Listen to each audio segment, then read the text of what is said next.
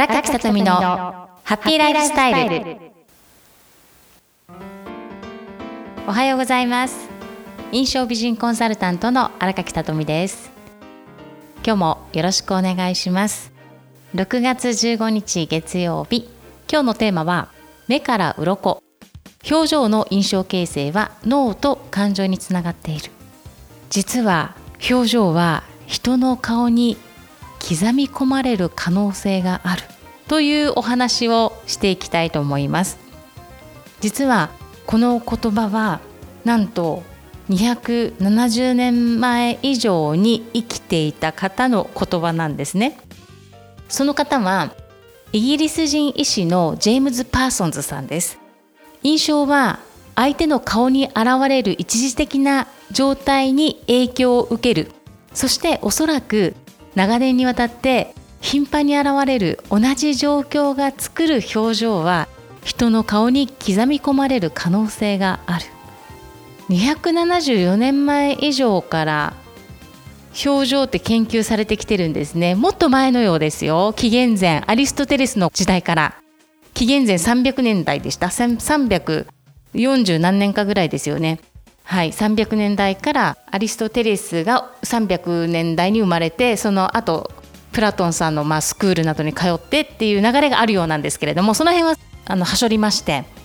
印象という視点から今日は表情に特化してお伝えをしていきます。先週のポッドキャストも魅力ある表情についてのお話をいたしました。今日は表情の印象形成は脳と感情に実はつながっているということを、まあ、歴史上の、まあ、心理学者の方々が実験してきた内容をねまとめてみました。まず表情についての研究発表は274年前1746年のロンドン王立学会でイギリス人医師のジェームズ・パーソンズさんが講師としてね講義でお伝えしています。その時のテーマが顔面筋というテーマでお話をされてるんですね。観相学を出版した方はラバターさんっていう1741年生まれの方なんですが1741年に生まれたということはその後ですよねすぐ生まれて発表できないからその後観相学が出版されるされているんですよ。この観相学が出版される前に実は先ほどのジェームズ・パーソンズさんが1746年の講義で発表していたということが分かったんですね。ちょっと話戻します。そして以前は鼻の形で人のこういう性格であろうということを定義づけていた部分があってそれも後々一旦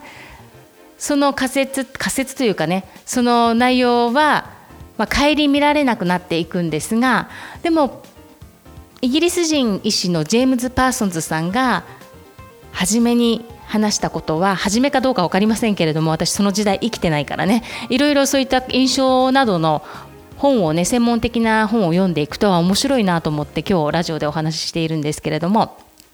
パーソンズさんは顎や鼻が長いものはいい性格の持ち主であるかもしれないし悪い性格の持ち主であるかもしれない。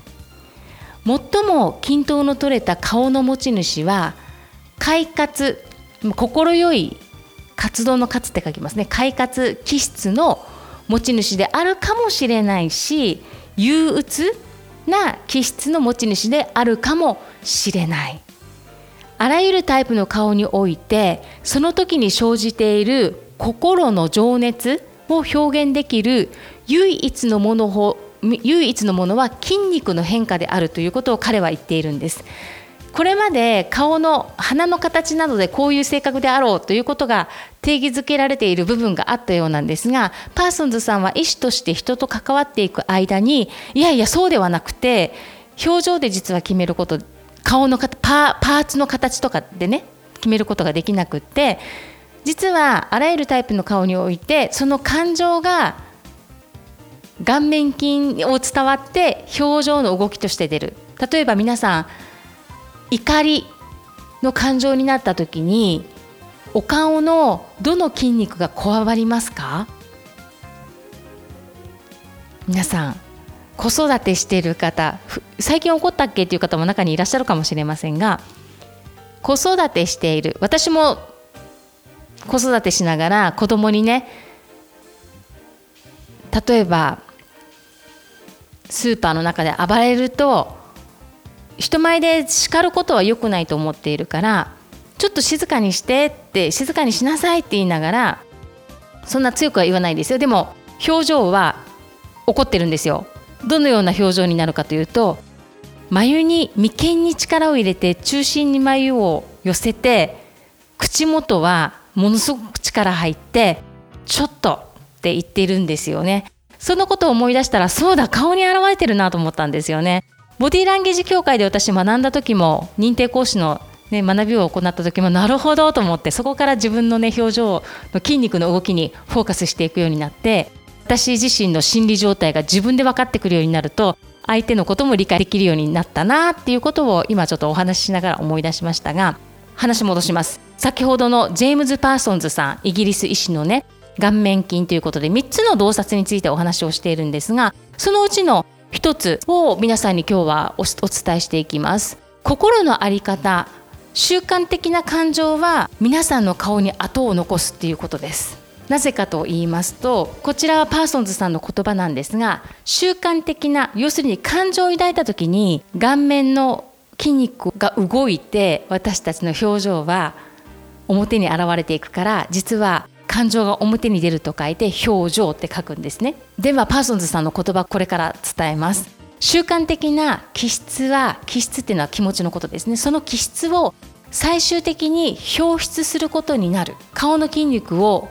心の気質に従って頻繁に動かすことにより要するに怒りの感情をよく出している方は怒りの表情の動き顔面筋の動きになっていくのでそのことを何度も何度も繰り返していくことによりここからパーソンズさんの言葉です。ついには顔にその情熱を浮かべさせ顔の表情はそうした心の在り方に常に同調したものになるっていうことなんです。短く言うと感情の習慣的な表出は顔に跡を残すということですね。こちらの考えも実はその時はすぐに実験結果が出たわけではないんですけれどもその後にいろいろ研究されていってある時さまざまな心理学者によって行われた実験があったんです。その実験は平均70歳の年配の方に行った感情の実験なんですけれどもどのように行ったかと言いますと平均70歳の年配の人に怒りや罪悪感といった特定の感情をどれほど頻繁に抱くか尋ねた後で写真を撮っていくんですね。年配者は怒りや幸福感悲しみ恐怖あるいは中立的な感情などを浮かべた写真を様々撮影していくんですよね。そしてその撮影した写真をですよ70歳のね年配の人の写真をその人物を全く知らない観察者の方に見ていただくんです。でそれらの写真に普遍的な感情を見て取る傾向があったということが出ています。例えば中立的な表情をして撮った年配の女性ですよ。年配の女性は中立的な表情を中立的な表情というのは怒りとかの感情を何も持っていないということです。中立的な感情表情をして撮った年配の女性の写真を見せるんですよ。ご本人は中立的な表情と思って写真を撮ってもらってるんですよ。ところがその彼女を知らない方写真を見て怒っていると判断されたんです。写真から。さらに重要なことが写真を撮った70代の年配の方々にこの方怒っていると思われた方または悲しそうな顔をしている方っていう形で分かれていくんですけれども怒っていると思われた方に質問していくとその方は怒りの感情怒りの表情と近くっていうのは認識された方ですね。はよく怒りの感情を抱くことが人生を振り返ってみると多かった。そして悲しげだと知覚された方悲しげだと要するに写真から印象を感じ取られた方は人生を振り返ってみるとよく悲しみを経験するということをそれぞれ申告していたということも実は実験結果から分かったということです。このことからも繰り返し例えば常にいつもあの方怒ってるよねって不平不満でいつも何かしら何に対しても怒っているっていう感情を抱いている方はやはり怒りの表情にシワが刻み込まれていくので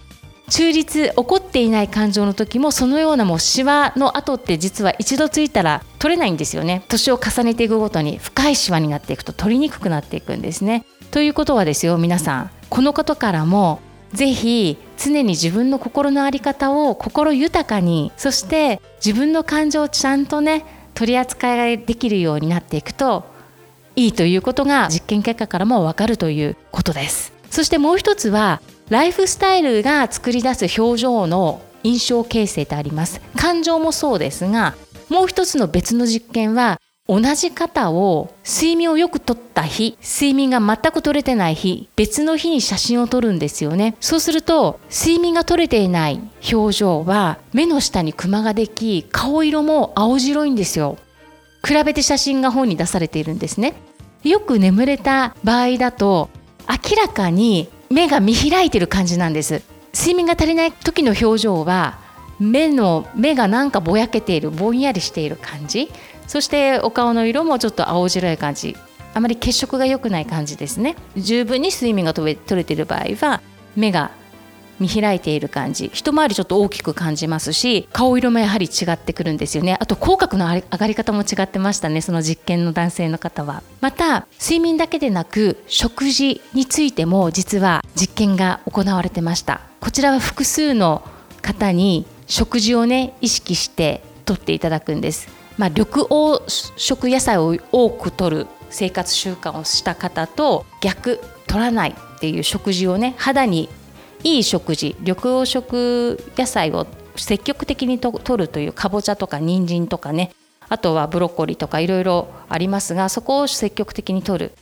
一方取らないっていうことを続けた方同じ方ですよ。同じ人でね。写真比べていくんですよ。そうするとそこでもやはり顔色が変わってました。血色がいい肌ツヤがあるないっていう形で分かれていったんですね。で私たち印象はもう表情からも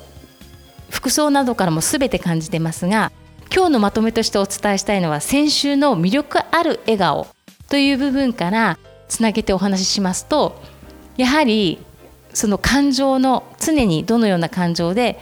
今を生きているかということとそれからライフスタイルだから食生活とあとは寝ているしっかり睡眠が取れている。短くても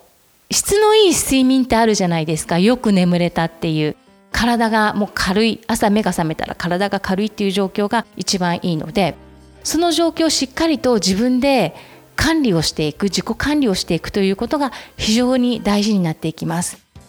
それらは全て私たちの脳の状態と感情につながっていますし感情は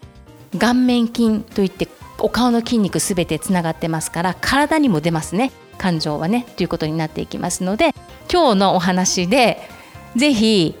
しっかり脳とつながっているということ。表情の研究はその前274年以上前いやいや紀元前から研究されていたっていうことなどね。あと実験結果こういうふうに出てたんだ。では私はどのような心の在り方でいようか。などぜひ皆さん今日からこの1週間もちろん笑顔で過ごしますがその裏付けにはこのような実験結果があったんだなっていうことをぜひ意識をしながらこの1週間を過ごしていただきたいと思います。それでは